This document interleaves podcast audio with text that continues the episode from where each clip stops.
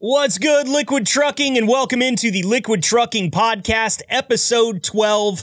We are off and rolling. Uh, thank you all so much for uh, being a part of this thing. Clicking that subscribe button helps out the podcast greatly. So if you uh, if you want to do that for us, we'd really appreciate it. And also, this is kind of cool. I'm headed over to uh, liquidtrucking.com right now. And if you click that main link, you just Google Liquid Trucking and go over to the homepage of liquidtrucking.com. Look whose face is right up there on the very front. It says, check out our brand new podcast. You can click the learn more button and it will take you to the podcast landing page where you can see this week's episode. You can check out where to find all of the different episodes on the various uh, podcast apps. And then you can check out the trailer. You can read a little bit about me. You can contact me directly uh, or you can check out some of the older episodes there as well. So if you're hanging out on a 34, you're looking for something to do, maybe you haven't checked out all the episodes yet, head on over to liquidtrucking.com and uh, get in touch with the podcast. See everything that we have to offer. Uh, this is really cool. I mean, the, the the people that put this together did a phenomenal job. It looks so good. Uh, minus the fact that it's my face everywhere. I'm still having a little bit of trouble getting used to that. But again, head on over to liquidtrucking.com, click the learn more button uh, where you see the podcast advertisement up top, and that'll get you in touch with me, all the episodes, all the places to find them, and everything else we have to offer. So that's enough of the homework for today. What are we getting into on this episode? It's kind of an interesting episode, to be honest with you, because we are getting down to brass tacks a little bit. There's a few things that we want to talk about today uh, that are definitely good for everyone involved. And, uh, you know, it's, it's one of those topics. The episode is called Who You Gonna Call? It's pretty self explanatory. Who do you call when something goes wrong? And uh, are you calling the right contact? We're to talk to Beau Hanke and Dave Blotzer a little bit later on about who to call when and uh, we're not really going to get into specifics necessarily, but we will go over some scenarios and, and who you need to call and what happens if you can't get a hold of the person that you need to get a hold of, those types of things. Good information in there. And then we're going to have a really special conversation with liquid driver Alex Shevchuk later. Why is it so special? Well, he's the first driver that I've had bring on a family member and he's coming on with Alex Jr., his 14 year old son, who just got done with football season and is looking around the corner to track and field season starting up soon. It's a really cool conversation, and I hope you'll stick around and listen to the entire podcast for it. Uh, Alex and his family. They are from Ukraine. Uh, well, Alex is from Ukraine. I shouldn't say that. I do believe his family uh, started here, but Alex has a great story about not being able to see his brother for years. And when I say years, that's underselling it. I don't want to give it all away. Just know that we've got some great stories coming up from that interview coming up. And I'll also cover a little bit of industry news. I hesitate to call this breaking news because I am referencing a report that came out from the American Transport Research Institute, or ATRI, uh, they came out back in November of 2023, so it's not super old news, uh, but it is important because it talks about predatory towing practices. We'll get into that coming up in this episode as well. Thanks for being here today. Hope you're staying safe out there on the road. We got a lot for you, so let's get locked in and get to it. Welcome to the gold standard of podcasts for the gold standard of drivers. This is the Liquid Trucking Podcast with your host, Marcus Bridges. You know, I've heard that three's a crowd, uh, but in my life, I like to think that three's a party. And that's why I keep trying to bring on more than one person at a time when we're doing the Liquid Trucking Podcast. And today, joining me is orientation and onboarding specialist Beau Hanke. Beau, thanks for being here. Thank you. Happy to be here. And I've also got uh, safety director Dave Blotzer on the line. Dave, we appreciate the time. No problem, Marcus. I enjoy it. Now, today we're talking a little bit about uh, calling the right people at the right time. I titled the episode "Who You Gonna Call?" Kind of a Ghostbusters callback there, but um, when I was at the terminal a while back, I heard from multiple people that sometimes when stuff goes wrong out on the road, the drivers don't always get in touch with the right person uh, or they call the wrong person at the wrong time. And I figured, why not just have a little bit of a conversation about this? Let's start with you, Dave. First off, from a safety perspective, why is it important to make sure that you're getting in touch with the right person if something goes wrong out there on the road? Well, in a specific instance of a, an accident, it's very, very important. You know, we want we want our drivers to call police first, and then get a hold of somebody at the office, either uh, in the dispatch office or the safety office. So, a lot of things can happen real quick when it comes to an accident. So, uh, having a driver get in touch with the right person as soon as possible is paramount to, to following up on these accidents. Mm-hmm. And calling the authorities is always a number one when it comes to an accident. I assume that there's no uh, there's no negotiation on that fact. No, that's our company policy. Uh, you know, good, bad, or in between. Uh, having a police report of one of these accidents can uh, the uh, attorney if it gets to a, a, a situation where the uh, accident goes to a court you know, that police report is, you know, pretty solid evidence for one side or the other. So it adds some legitimacy to, to a potential case. Mm-hmm. So we, we require it from our drivers. Gotcha. Now, I kind of want to take this to a little bit of a different spot, but I'm going to stay with you, Dave, here because um, let's talk about maybe inclement weather. Uh, do the drivers need to call anybody in particular besides just their dispatcher uh, if they're going to shut it down because they don't feel safe out there on the road, is that is that something that might uh, you know get involved with safety, or are you pretty much staying out of that, letting the drivers and the dispatchers take care of that type of situation? No, they'll yeah they'll generally deal with their dispatcher on that because the dispatcher you know needs to let the customer know there's that there's going to be a delay in the delivery. Now, if the driver is uh, stopped because he's stuck on the side of the road, that that's a, a different animal altogether uh, where we'll probably want to get safety involved. Um, but generally, a deal like that, it's it, it'll go through the dispatcher. Gotcha. And you know, even if they are stuck on, on the side of the road, if they call their dispatcher, they they can get a tow a tow lined up for them uh, pretty quick. Okay. So uh, you know, safety's always always there for uh, you know for a second call or as a backup um, if it's something that the dispatcher can't handle or needs some help with. Gotcha. All right, good stuff there. Now, Beau, I want to go to you. Obviously, dealing a lot with new drivers, orientation, and onboarding. What type of advice do you have for your your new guys coming on when you're training them about calling the appropriate contacts and, and at the appropriate times? So, first of all, before these guys leave, they get all the contact numbers. They meet their dispatchers. They get their cell phone number, their desk phone number. You know, making sure that we get the truck shop, the trailer shop, you know, all of the numbers that these guys are going to need and making sure, hey, is this a truck issue? Is this a trailer issue? You can be running on a wild goose chase pretty easily when you are calling with very little information. So the idea here is to gather all the information and then pick up the phone. Is that what you're telling me?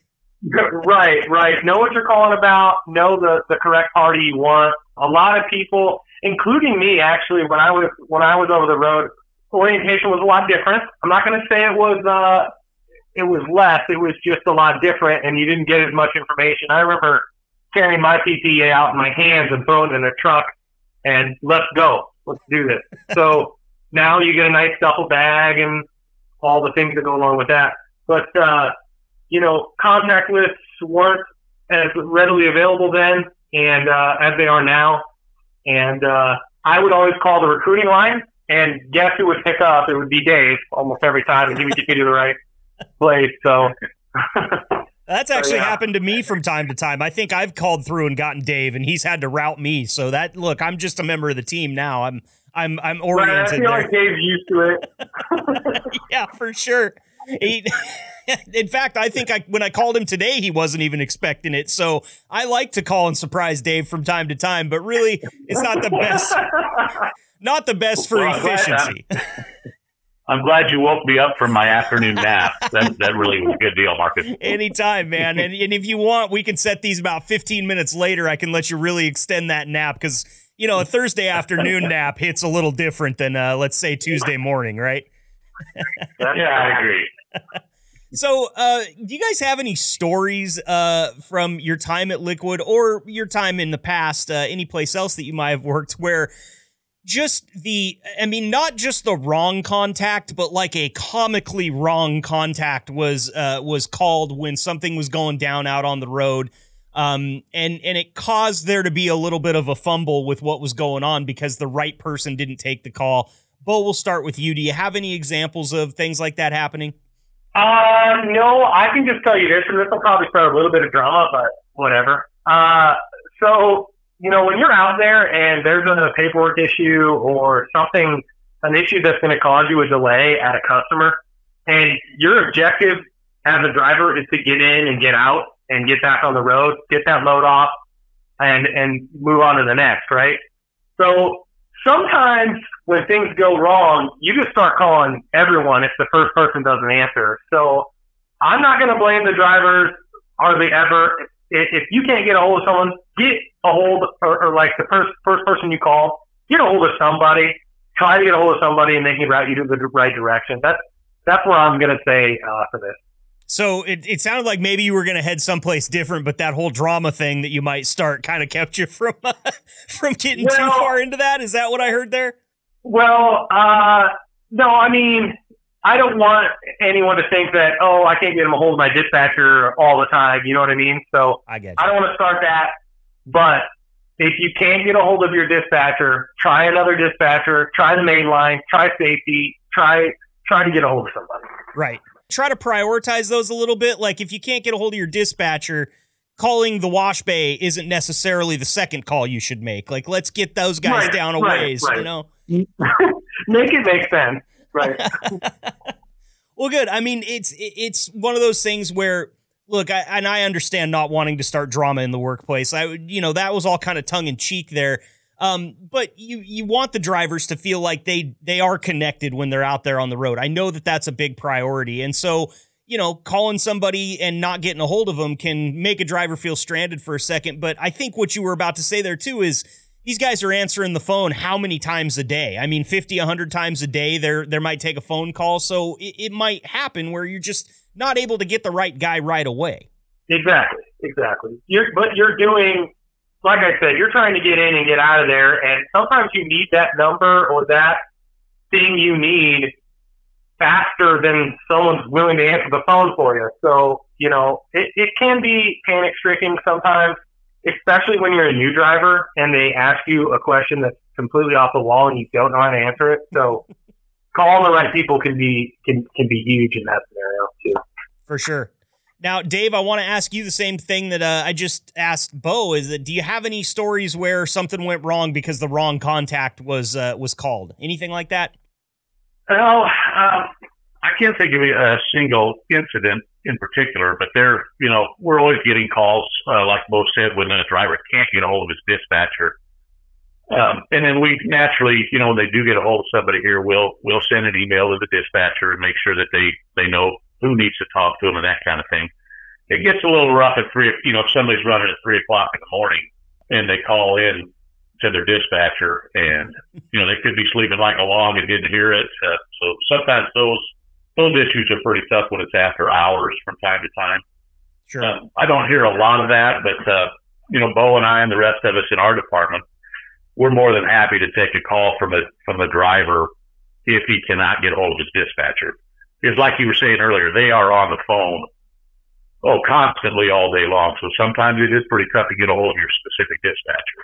Sure. Uh, but I've taken calls over the years, uh, mechanical issues in the middle of the night, uh, out of service issues that, you know, they'll call and say, I don't have enough time to get somewhere, which we, I want that call. But, you know, the mechanical stuff, you know, as far as the safety department goes, that's not something we can really help them out with. But you know, anything that was really crazy specifically, I, I really can't come up with something right off the top of my head. I was told one when I was there uh, that just kind of made me giggle a little bit, and I, I feel bad uh, because the person I, that told me this story, and I'll leave their name out just so we don't start any drama here, but the person that told me the story was clearly uh, not happy about it. And they said, you know, I had a driver out, his TV stopped working, and he called the truck shop at like three in the morning and it was it was so misplaced. Like the call, he said, "Look, yeah, eventually you're I'm the guy that you're gonna call."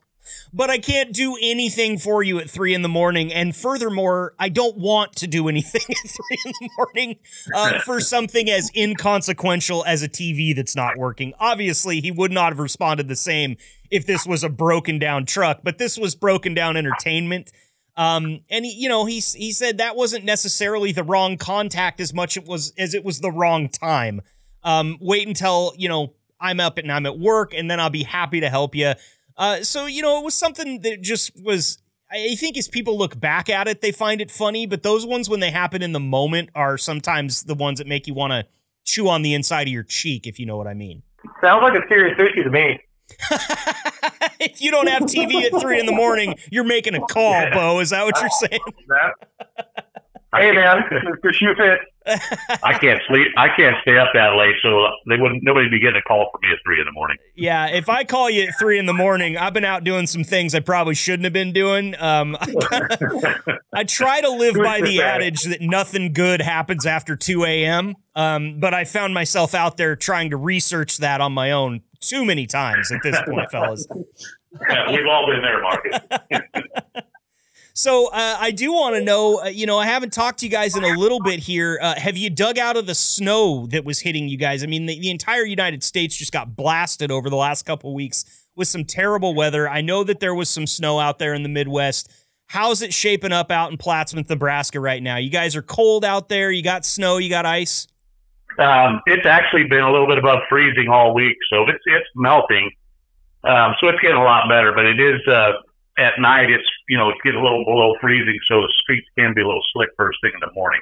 But other than other than that, it's supposed to be in the 50s next week, so we're all kind of looking forward to that. And the sun's supposed to pop out, so we're expecting to run hard next week and everybody do real well. So we're looking forward to next week anyway.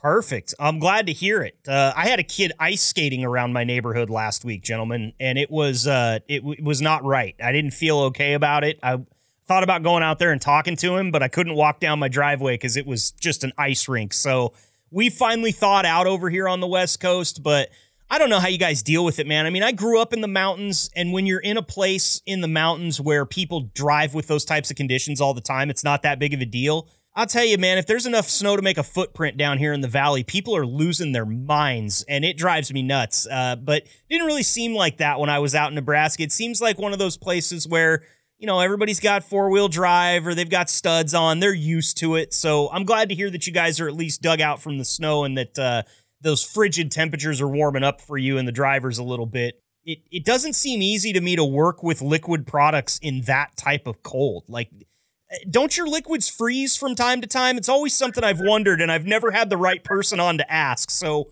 talk to me about that. Like, do you have problems with some certain stuff freezing when it gets that cold? Absolutely. Uh, caustic, for instance, caustic freezes at 56 degrees Fahrenheit. So uh, we've also got urea, 100% urea freezes at like 93 degrees. What? Yeah. So a uh, lot of lot of products. Tallow, you know, tallow is fat, just liquefied fat.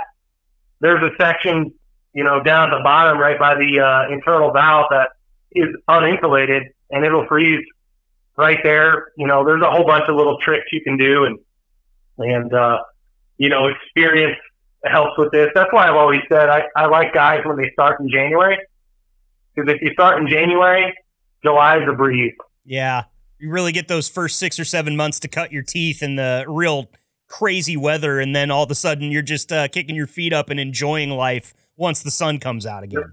Exactly right. You ever dip a jar into the tallow tank? I mean, I love that shit to fry my steaks in and things like that. I, I mean, eh, if they, you know, yeah, you some choice white, yeah, choice white there you go. yeah, I, it's that and the molasses that I hear is like I feel, you know, I like to spend some time in the kitchen. I feel like the little jar of molasses, a jar of tallow. If you guys get an extra one, okay, if something comes back with some overfill hook a hook a podcaster up, man. I'm I, I you know. Hey, someone listening in is probably gonna have you a couple jars. Good, that's great. I had a I had a driver tell me a story on uh, on a different podcast once where he got sent home with an entire pallet of pizza rolls. Like if you get if you get a pallet of pizza rolls, you better be giving them away to your friends. That's all I'm saying. That's fantastic. Yeah, I, I don't think you want to be eating all of those as, one person. It's not a good idea. Try me, Dave. You're not my safety director. They're just not my favorite. Now, uh, if it was not a load of uh, regular M and M's, that might be another story. Okay, gotcha. Not peanut butter. Hey, what's going on? Uh oh, it sounds Like s- somebody's having too much fun, and now now somebody's busting in wanting to see what's going on. Is that it? Yeah, that's Cole Brown. Well, Beau's been locked in Dave's office, the door parts now. He's getting a little concerned. That- That's gotta be what's going on there. Well, Cole, uh, I appreciate you keeping an eye on him, my friend. Uh, you know, we're up against the clock here, fellas. I know you got a lot to do today. Onboarding an orientation specialist, Beau Hanke, uh, and safety director, Dave Blotzer. You guys have been great today. Also, a cameo from Cole Brown. Appreciate you. Thank you both for the time, and uh, we'll get you back on here very soon, all right? All right, thanks, Marcus. Great, Marcus. Thanks.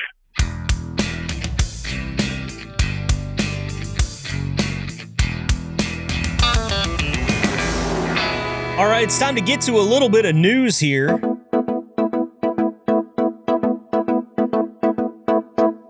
I really love that button. I know I've said that probably a thousand times already, um, but that's one of my favorite buttons. I want to hear it again. It just makes everything newsworthy sound so official. Uh, today, we are going to talk a little bit about predatory towing practices uh, because the ATRI released a report on predatory towing back in November of 2023. So this has been out for a couple of months now. Um, but I think it's important because this is a lot more rampant in the industry than what you might think it is. Uh, according to the ATRI, predatory towing is generally any incident in which a towing and recovery company egregiously overcharges, illegally seizes assets, damages assets by use of improper equipment, or illegitimately withholds release of a truck, trailer, and or cargo. Overcharges can occur in two primary ways through either excessive costs, whether they're hourly, per mile, or per round, or charges for unnecessary additional equipment. If there's insurance that covers the towing and recovery services, insurers typically pay a large portion of these excessive costs or the cost for fighting these excessive costs, which in turn is passed on to the motor carriers in the form of higher premiums. When insurance covers towing and recovery charges, excessive invoices often exceed the applicable limits, leaving motor carriers and or drivers responsible for the difference. It goes on to say that predatory towing has received renewed attention after a series of incidents garnered media coverage, and these are great. In 2020, a motor carrier received a $202,000 invoice in Virginia for recovering and towing a truck involved in a single vehicle accident. That's crazy. In Chicago, unsolicited and illegal tows have been on the rise for the past five years. Not all predatory incidents have high costs or illegal activity. In 2023, a $6,000 bill for a 16 mile tow went viral as an instance of an excessive rate for minor service. Furthermore, when motor carriers or insurers contest a potentially predatory incident, towing and recovery companies hold equipment and cargo until payment is finalized. This means that even resolved predatory tows generate negative impacts to supply chains and especially to small fleets or owner operators. I mean, think about that. You get a $200,000 bill for a tow when you rubbed up against the guardrail because of high winds. You're an owner operator. All of a sudden, you're thinking, hey, no, I don't think so. I'm not paying this. You go hire your lawyer, you get your insurance company involved. Everybody starts fighting this bill. And hold up, your cargo and your truck is stuck at the towing and recovery services lot behind lock and key because they ain't letting that thing go until they get some money in their pocket. You see how this can add up to something that can get real predatory real fast? It's crazy, you guys. As I start to scroll down through this article, you get a lot of really good numbers. Um, and you can get this obviously just Google American Transportation Research Institute or ATRI. Uh, and it will take you. This is right on the front page there. You can download the PDF and take this with you. This is a 54 page document, and there's a ton of good information in it.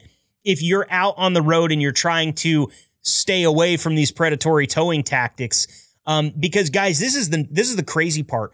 Thirty percent of towing interactions, according to this study, are predatory. All right, and I know that this is a little bit of a uh, of a generous read of that number, but that's one third. That's one in three, give or take a few percentage points that end up involved in this. And that's way too many. There's a lot of legislation being pursued by a lot of different states that hopefully will do something to close some of these loopholes. But I think the best thing that we can do is really educate the driver, the one that's going to be out there dealing with this type of stuff, just in case it's something you haven't seen or heard of before. Now, when we talk about the types of predatory practices that have been identified by the ATRI, they've broken them down into eight segments. And I also have with each segment here how often in the identified predatory towing instances that the ATRI has found, how often each one of these comes up as the culprit. Uh, the very first one, the one that it, well, here, let me read you a little description. As previously noted, predatory towing can take multiple forms. Surveyed motor carriers were asked to identify which of eight primary types of predatory towing they had experienced and to rank them based on their impact on operations. Number one on the list excessive hourly or per round rates. Excessive rates for equipment and labor were ranked as the most encountered and negatively impactful form of predatory towing. Rates are either set on an hourly or per round basis, with hourly rates the much more common practice. Appropriate and reasonable rates depend on a variety of factors. For equipment, these may include asset type, tonnage capacity, age or condition, location, and frequency of use. For labor rates, factors may include experience, additional certification, or training and location. The second most seen type of predatory towing is unwarranted additional equipment or labor charges. Uh, charges for unwarranted equipment or labor can occur in several ways. This may be over deployment. This can occur when too many unused or heavier than necessary assets are sent to the crash site. Uh, number three, excessive daily storage rate. This one's really self explanatory. It's just when they're going to lock up your cargo in your truck and then they're going to ping you for $1,500, $2,000 a day just for the parking spot. Look, I know we bitch about parking sometimes on this podcast and how expensive those, you know, $30 a night parking spots can be, but you know, how's 1500 or so? Um, it, it, looks like the invoices analyzed in this research had a median storage rate of $120 per day. So that's something to keep in mind. If you're seeing something $500, $1,000 a day, you got to do something. You got to call somebody because you're getting uh, you're you're involved in a predatory towing practice there. Uh, number four, vehicle release delays or access issues. Um, this happens when there's a delay in payment. If there's a delay in payment, they're not unlocking that gate for you to get your truck and your trailer out. Uh, number five on the list is cargo release delays. Motor carriers argue that towing and recovery companies should release their shippers' cargo immediately even while contesting an invoice when truck, tractors, and trailers are held. Many towing and recovery companies agree on this point. Some towing and re- uh, recovery companies, however, hold cargo as a bargaining tool when invoices are contested. Look, I'm just offering my opinion here, but to me, that in a, in and of itself is predatory. the The carrier doesn't own that cargo the shipper and the receiver own that cargo. The carrier is is just a middleman to get that cargo from point A to point B. You don't get to hold that cargo hostage. What is this? The mafia? What's next? I'm not going to pay you. You're going to come out here and bust my kneecaps with a, a tire iron. I'm sorry, but this is this type of stuff tends to make me really upset because I, I feel like with insurance companies and carriers and drivers, it's like you're trying to take advantage of every single rung of the ladder. And when you take advantage of the big rungs on top of the ladder, that always trickles down to the lower rungs and will affect drivers, owner operators, small fleets, big fleets, mid-sized fleets. Everybody gets affected because if the insurance company gets affected, like we said earlier, guess what? Premiums are getting jacked up. Number six on the list of the most predatory or most seen predatory tactics uh, vehicle seizure without cause. Over half of motor carrier respondents attested to incidents in which a truck tractor was seized without proper cause. Improper seizure or seizure without cause may occur when a tow operator arrives at the scene of a crash or mechanical breakdown unsolicited without being called by either law enforcement or the motor carrier. It's like those idiots that drive around in tow trucks and they just go to parking lot to parking lot to parking lot hoping they're going to find somebody illegally parked so they can yank them out of there and charge them a couple hundred bucks a day to keep their car behind a barbed wire fence. It's kind of garbage. I understand everybody needs to make a buck, and I understand that this is mostly an honest business, uh, save for the 30% of you out there that might be towing and recovering companies listening to this that are not being savory with your practices. Uh, number seven on the list of eight tow operators misreporting non consensual tows as consensual.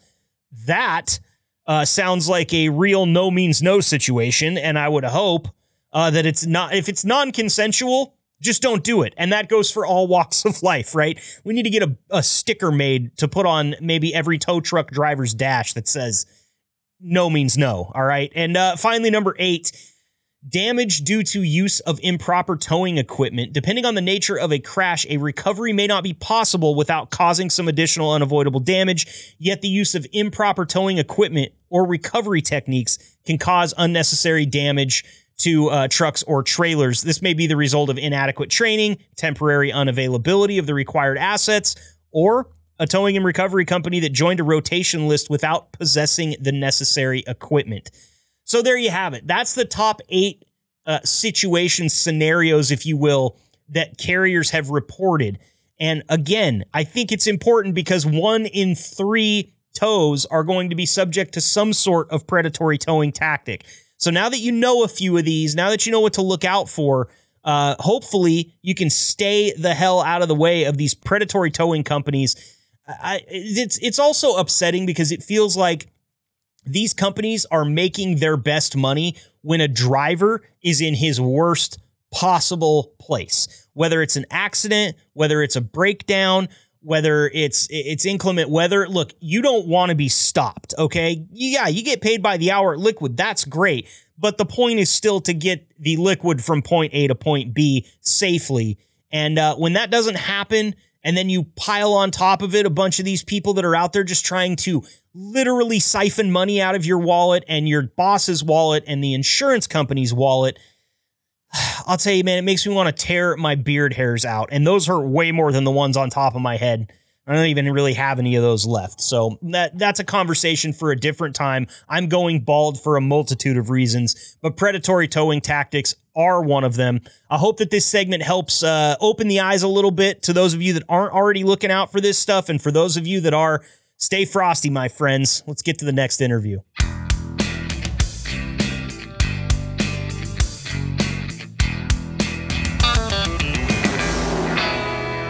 Joining me now on the Liquid Trucking Podcast, I have a couple very special guests that stopped by to share their story with me today.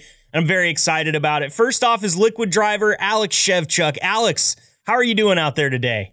Uh, not bad, except uh, a little bit of rainy, ice, freezing. I come down to Chicago. Overall, a little bit better weather here. So, well, that's good. Uh, it's it's ugly out there all over the place. So I'm just glad you're not buried in snow right now, my friend. Uh, and and Alex, I'm going to have you introduce the person that's joining us on the call today, if you don't mind. Sure. I'm actually uh, 11 years uh, worth of trucking. I started a long time ago. Uh, went through uh, reefer operation, went through uh, flatbed operation. I haul also oversized, and I end up to be open up my own uh, little company. Still have um, A&N Trucking Express uh, worth of uh, two years, and I had to shut it down because inflation and fuel prices. And for liquid trucking, we turn it in. I turn it in actually two years already. That's amazing. Well, very glad to have you here on the podcast today with us. And joining us is uh, the reason I say this is a very special conversation is because we've never had somebody bring on uh, one of their family members before on this podcast. And joining us today is Alex Shevchuk Jr. Junior, how are you doing today? Thanks for being here. I'm good. I'm good. Have you ever done a podcast before, Junior? No, never, never. and what about you, Alex? Is this your first podcast as well? Yeah, this is the first time ever. So very cool. Well, I can't tell you how excited I am that you guys decided to uh, to do your first podcast ever here with me on the Liquid Trucking Podcast. Uh, Alex, you and I have had a chance to uh, talk in person a couple of times. Uh, I was really excited that you were willing to come on here and chat with me because you have a very cool story.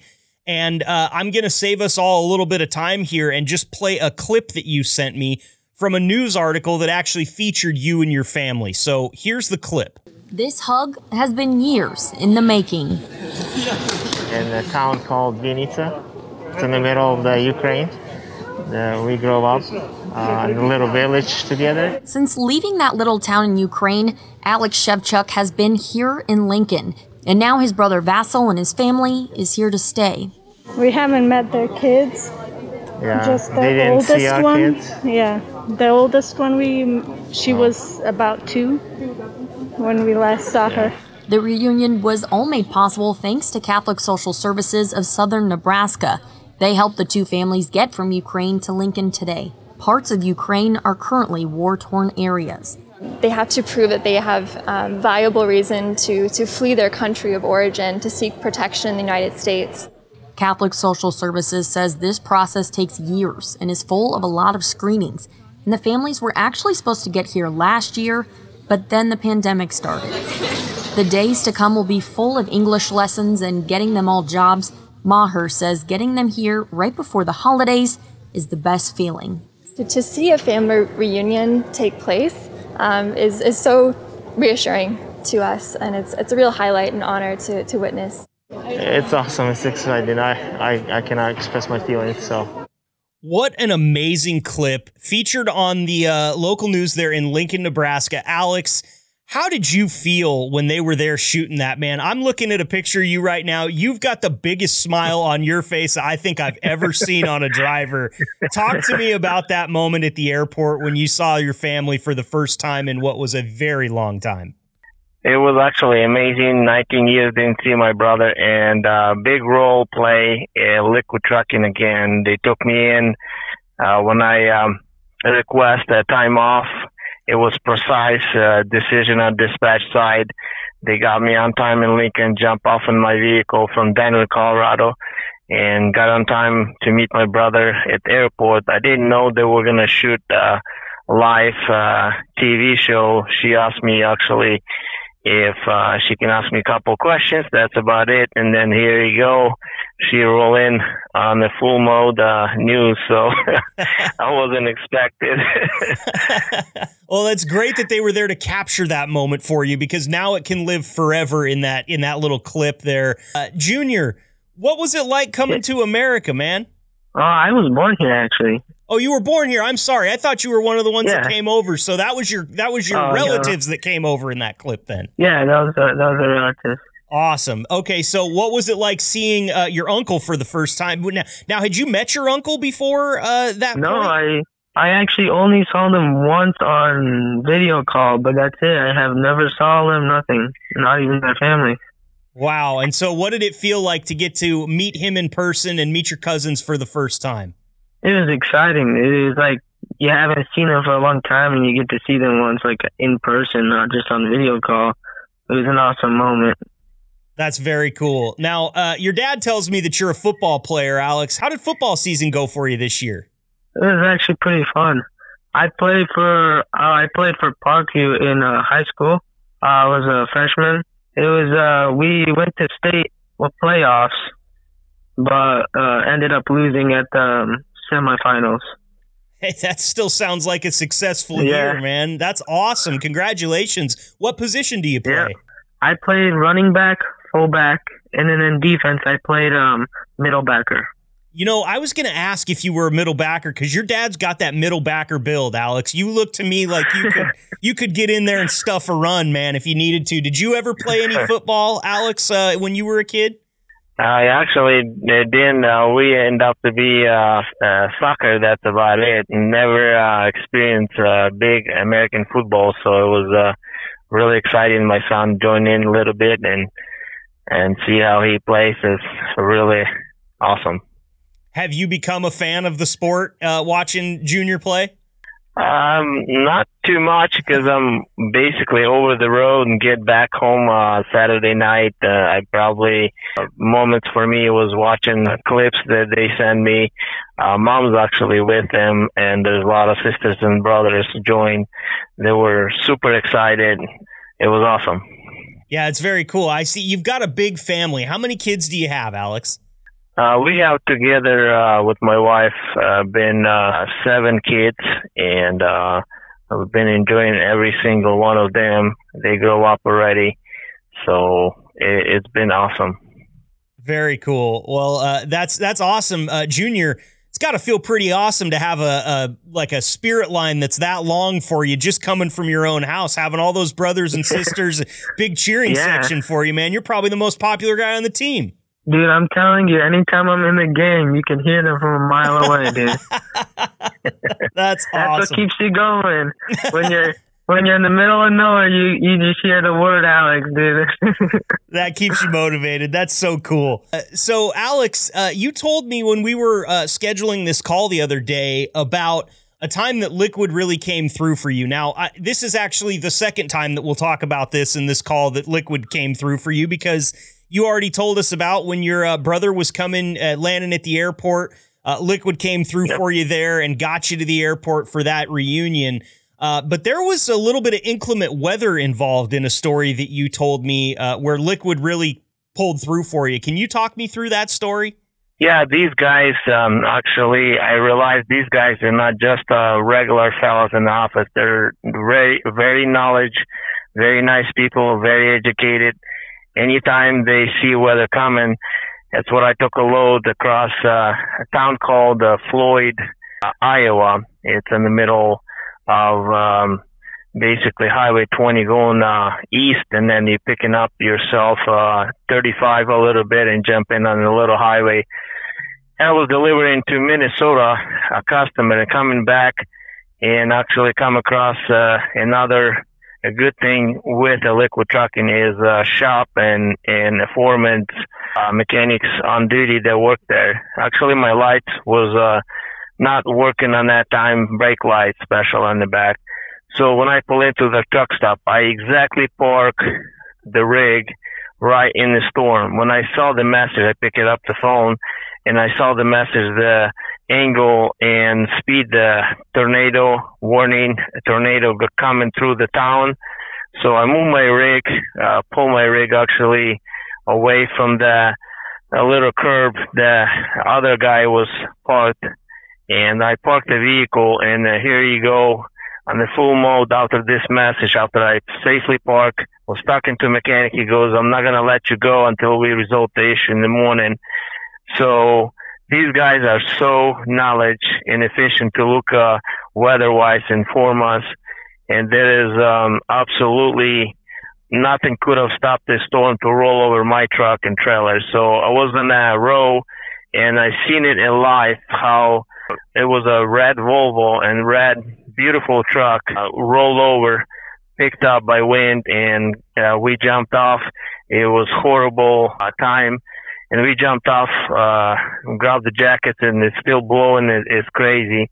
Uh, Hotshot ended up to be jackknife himself to save his situation because that's the only way you can get away from blowing over and jackknife your truck. So we jumped off. We started rescued the driver. Uh, he was fine, ended up to be safe uh, and good and sound on the tr- in the truck stop uh, later. But his rig totally was on the side, and uh, you can see in the story, uh, ambulance and uh, fire truck actually show up first. So it was total, I think, four or five trucks in that time was blowing over.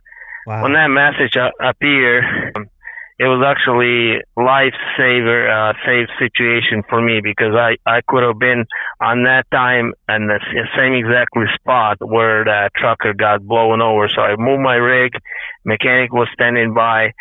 These guys are, incredible and I thankful every moment because we're here making the deliveries. They make sure we're safe where we operate on these uh, highways and weather-wise situations. So That's an amazing story. And you sent me some pictures too, Alex, of that truck sitting on its side. And it's just mind blowing when you think about the force behind a tornado that can flip a loaded semi truck on its side like that.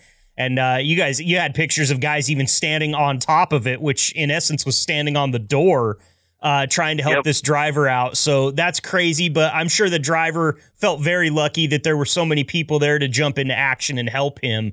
And uh, hats off to your guys back at the uh, terminal that kept you or that told you where that storm was going so you could get your truck moved. Um, Junior, Yep. it makes me want to ask you a question. Are you ever worried about dad when he's out on the road? This is this can be kind of a, a tumultuous job. A lot of things can go wrong. Uh, do you do you have faith in your dad as a driver? Or do you worry about him from time to time out there? Well, it's it's kind it's both, you know. Like I had, I know he's a he's a he's super experienced. I've been on the road with him a lot of times. I know he's super experienced. He can do it, but there's sometimes where you're just worried, you know, because it's anything can happen on the road. You can't predict it. You can't you, you can't ever know what's going to happen on the road. It's it's it's always a surprise. Has he been passing a- down some of his safety training to you as you start to move towards the age of Oh, getting a driver's license? Oh yeah, oh yeah. Now I feel better, you know, like driving in the snow and stuff like that, because I get, I, I, he gives me all this knowledge and stuff that's like I never even knew before, and now, now that I know, you can do like, you can save any situation basically. That's great advice, man. I, well, Alex, I'm glad to hear that you're passing that all down. I also heard uh, that you guys went on a little vacation to Panama City recently, and Alex, you've been sending me a ton of pictures of this. Alex, talk me through that that journey, man. Down to Panama City, Florida, a little bit of a tropical vacation. What'd you guys get into down there? It was actually uh, the first year of uh, liquid trucking, first year requesting uh, this uh, 10 days vacation. I took a Friday and through the whole week uh, with a friend of mine, we split a little vacation. It's cheaper for us. Whole family got involved except one, one daughter, Elizabeth, was busy at that time, but we made it and, um, it was rainy in the evening. We were, um, able to still go to the ocean and swim and we decided first time in a life uh, moment is deciding uh, to get on a big old ship gather together like 20 30 people. Uh, got all the way in the open ocean and throw a bait and catching this uh beautiful fish all kinds. I can't even remember the names and everything. It was so exciting moment our group actually beat everybody we got three big old bundles together worth of uh fish and uh it, it was awesome experience. Uh, you kind of rock it on the end of the boat. You got to hang on yourself because, and one guy actually caught bigger one. Uh, we got to the point we were changing spots. We got uh, big fish uh, actually uh, underneath the boat, and he was pulling off. And actually, one of them shark, uh, as usual, she, she feels the blood, and she grabbed uh, half of the fish off. So we got about half a big old fish uh, on the board. That's crazy. And you were and you you guys knew that that was going on. Was there any like uh, fear or anything that worked through you at that point? I mean, there's a big shark under the boat. No, it was just a tremendous experience because what it is, we were just inviting a shark at the long at the beginning with uh, with the story because all of 40 people throwing bait and with a little bit of blood and smell. So she was trace us down all the way through the ocean. So next time when I go fishing, you better go private because uh, uh, you can get away from this shark situation. So you can go to the really nice fish. I, I guess it's a little bit um, more expensive, probably five hundred dollars for the boat, but we end up paying like three hundred fifty bucks for a couple people. So Okay. it wasn't, yeah. Now, Junior, had you ever been on uh, any kind of tropical vacation like that before, or or anything No. like that? No. Never. It was the first time. I never, never been on a boat like that in my life. It was crazy. I've been fishing before, not but not like this. Like usually when you fish, you cast it out and you wait or whatever, or you reel it in slowly. Here, you drop it down, wait till it hits the bottom, and you reel up a fish right away. That's so that, cool.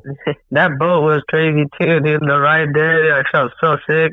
Nothing like driving in a truck. Get a little seasick, did you? Yeah. I did too, man. I've been out on one of those boats before, a lot smaller than the one that you guys were on, but out in the middle of open water fishing like that. And I was so sick. Uh, I actually spent the first like two and a half hours of the fishing expedition sleeping under the cabin because I was so sick. So I that was me totally- right there too. Was it okay? Because I was about your age. I was about fourteen when I went out on that. Uh, I was I was off the Pacific Ocean there, and I couldn't believe it, man. I had on the seasick patch and everything, but I had never felt worse in my life. It was very very uncomfortable. Yeah. and you can't make it stop. That's the worst part. yep. And I couldn't. I didn't come prepared. I didn't bring any seasick things. Nothing, dude. It was like I got to get used to it, you know. Yep, yep. And you did finally get used to it and, and ended up catching some fish. It sounds like. Yeah. Good, good. Well, what was uh, aside from the fishing, Junior? What was your favorite part of that trip down to Panama City? I think there's there's just the time we spent with the family and to get to know each other better, and also like we went on a uh, uh, like we rented boats ourselves going out with people. We rented two boats ourselves and went and explored the island and the whole, whole basically Florida. We stopped on an island and went like grabbing crabs and stuff like that. It was, it was nice to spend time, you know, swim a little. Yeah, that's amazing. Well, Alex, that sounds like one heck of a trip that you were able to organize, and uh, it sounds like you brought quite the crew down there with you. So, you know, mo- the more the merrier. Big vacations like that are always fun when you get a lot of yeah. your loved ones together. Yep, that's exactly. We're uh, we're uh, split in the house. It was uh, right by the beach, so I'd be able to um, actually want to make a beautiful picture and uh, donate it to Liquid Truckings for the memory.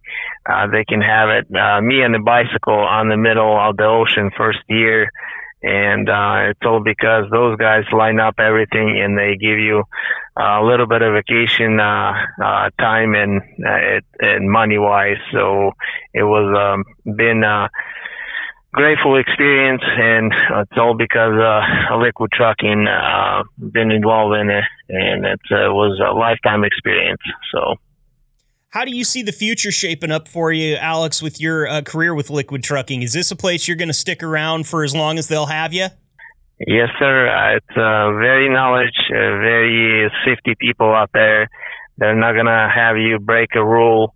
They'll do everything as possible to make sure you get the one piece uh, back to your family. And I've been have a contract with them uh, they promised me to get me back home every weekend. That's what they end up to be doing. Every time Saturday, it's between uh, 2 p.m. or 3 p.m. I'm already home. So that's great. No, no other company has treated us and my dad this good as as so far.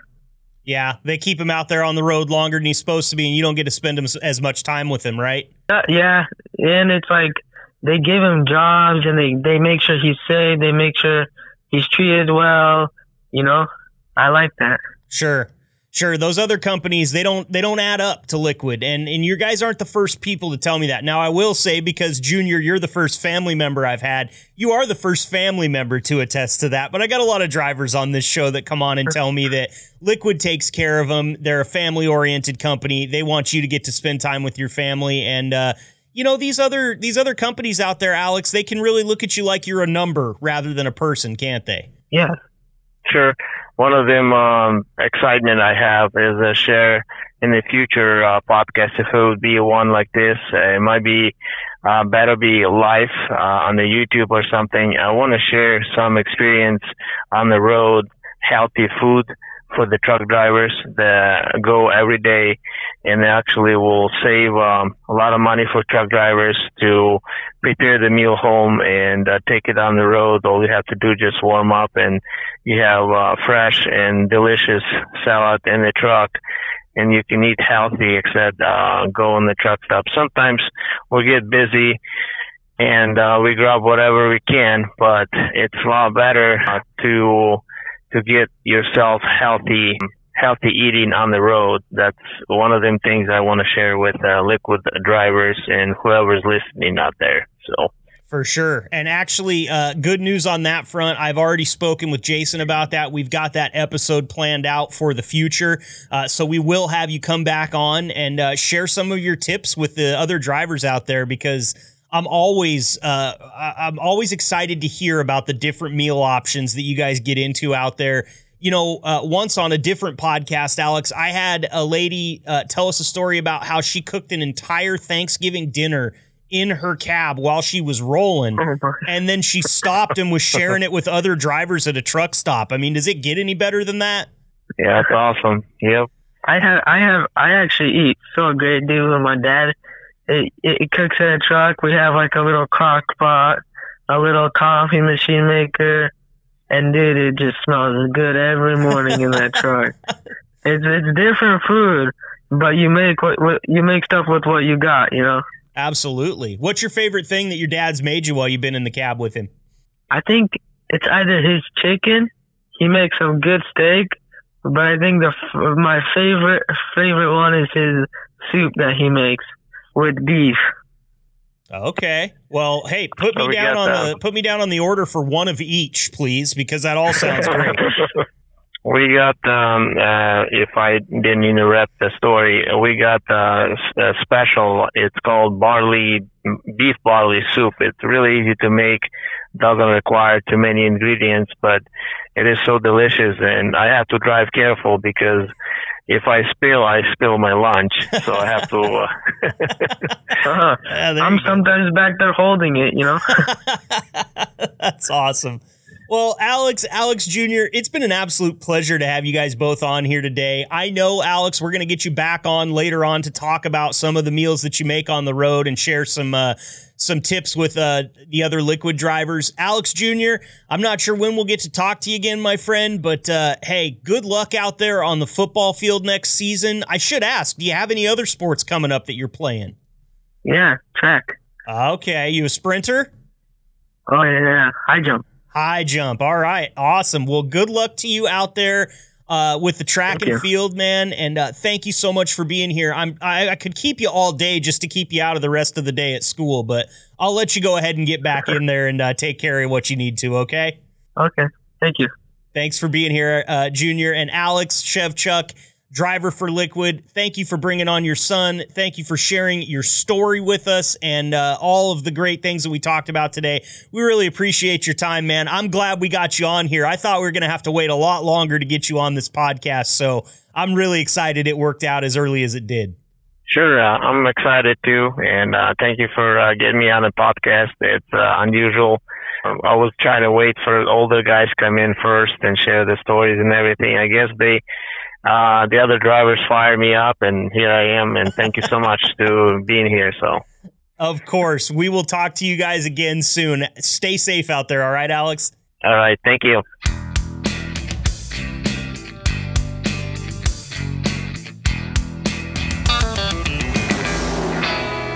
Liquid Trucking, that wraps up another episode of your very own brand shiny new podcast. Well, it might not be new anymore. We're 12 episodes into this thing, and we appreciate everybody that stopped by today to help us out. Uh, Dave Blotzer and Beau Hanke, great conversation with them, and uh, always love the little cameo from Cole Brown there at the end. Uh, he's always welcome. And then we had an awesome conversation, a kind of touching and just heartwarming, feel good conversation with Liquid Driver Alex Shevchuk and Alex Jr. Uh, you know, I, I look if you want me to uh, really kind of dish on how I feel about some things. I was okay in school as a kid. I just didn't really like it. I didn't have time for it. I wanted to go do other things that I was interested in. So it was kind of cool to get to pull Alex Jr. out of class for a little bit and, and know that all the rest of those kids are in there listening to another droning on lecture from their teacher. Meanwhile, Alex Jr. is off in his own room, locked in there somewhere, doing a podcast with dad. That sounds pretty cool if you're a guy like me that just absolutely fell in love with broadcasting at a very young age. So I really appreciate Alex Shevchuk uh, making that possible for us and Alex Jr. for taking some time away from his studies to jump on here with us and record a podcast episode. That's going to do it for us today. Don't forget to click that subscribe button and a reminder from the top of the show. Head on over to liquidtrucking.com and click the learn more button under the podcast advertisement. That's where you can get in touch with me, check out all the episodes, and find all the places that you can find said episodes. I'm out of here. Stay safe out there. We'll see you next week, Liquid. Thanks for tuning in and being the gold standard of drivers on the road. Be sure to like and subscribe to the channel and tune in next week for another episode of the Liquid Trucking Podcast.